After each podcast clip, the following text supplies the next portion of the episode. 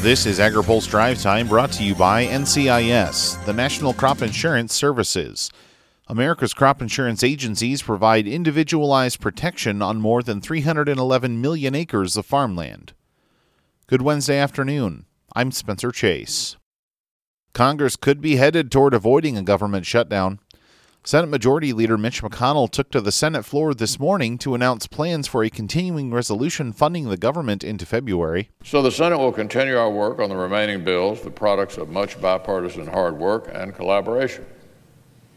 And in the meantime, we will turn to a clean continuing resolution later today so we can make sure we don't end this year the way we began it, with another government shutdown because of Democrats' allergy to sensible immigration policies. The CR would fund the government until February 8th. Observers wondered if the White House would relent on President Trump's demand for $5 billion to fund a wall along the U.S. Mexico border. That fight threatens to ignite a partial government shutdown at the end of the week. McConnell asked House Democrats, who will assume majority control of the chamber in January, to be ready to negotiate when they return from the holiday break. In a statement, House Minority Leader Nancy Pelosi says House Democrats will support the CR. At time of recording, Senate action was still pending due to a dispute over the Land and Water Conservation Fund. Stay tuned to AgriPulse for more details. Add another name to the list of refiners on the receiving end of small refinery exemptions. According to Reuters, ExxonMobil received a waiver from the requirements of the Renewable Fuel Standard in 2017. The EPA doesn't confirm specific waivers citing confidential business information, but an information dashboard on the agency's website shows 29 exemptions were issued in 2017. Jeff Cooper is the president and CEO of the Renewable Fuels Association. He says the news shows how past EPA leadership was running the program.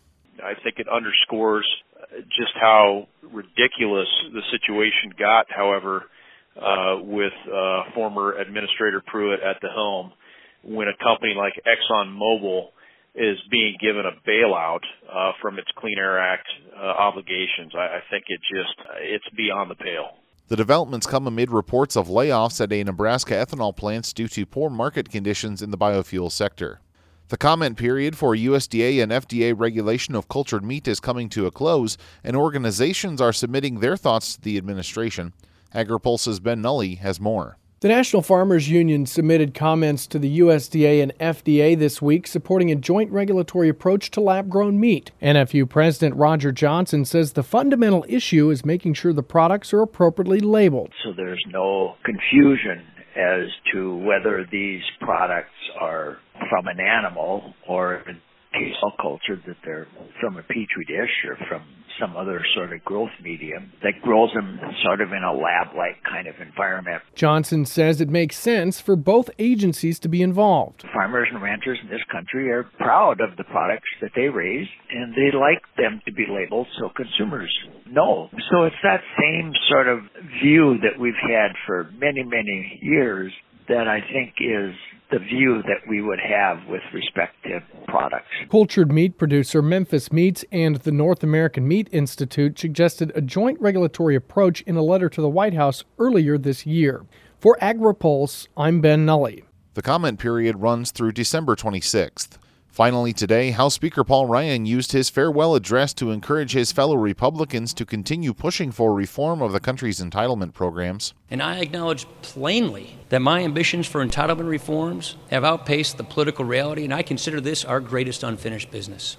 Ryan also encouraged a push for change in welfare programs to ensure greater self sufficiency.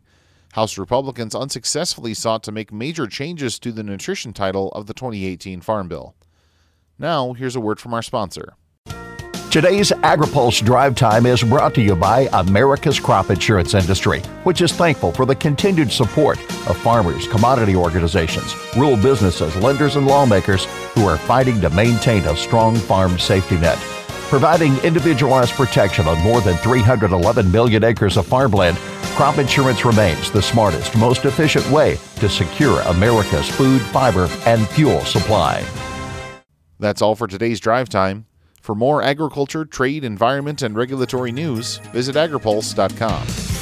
Reporting in Washington, I'm Spencer Chase.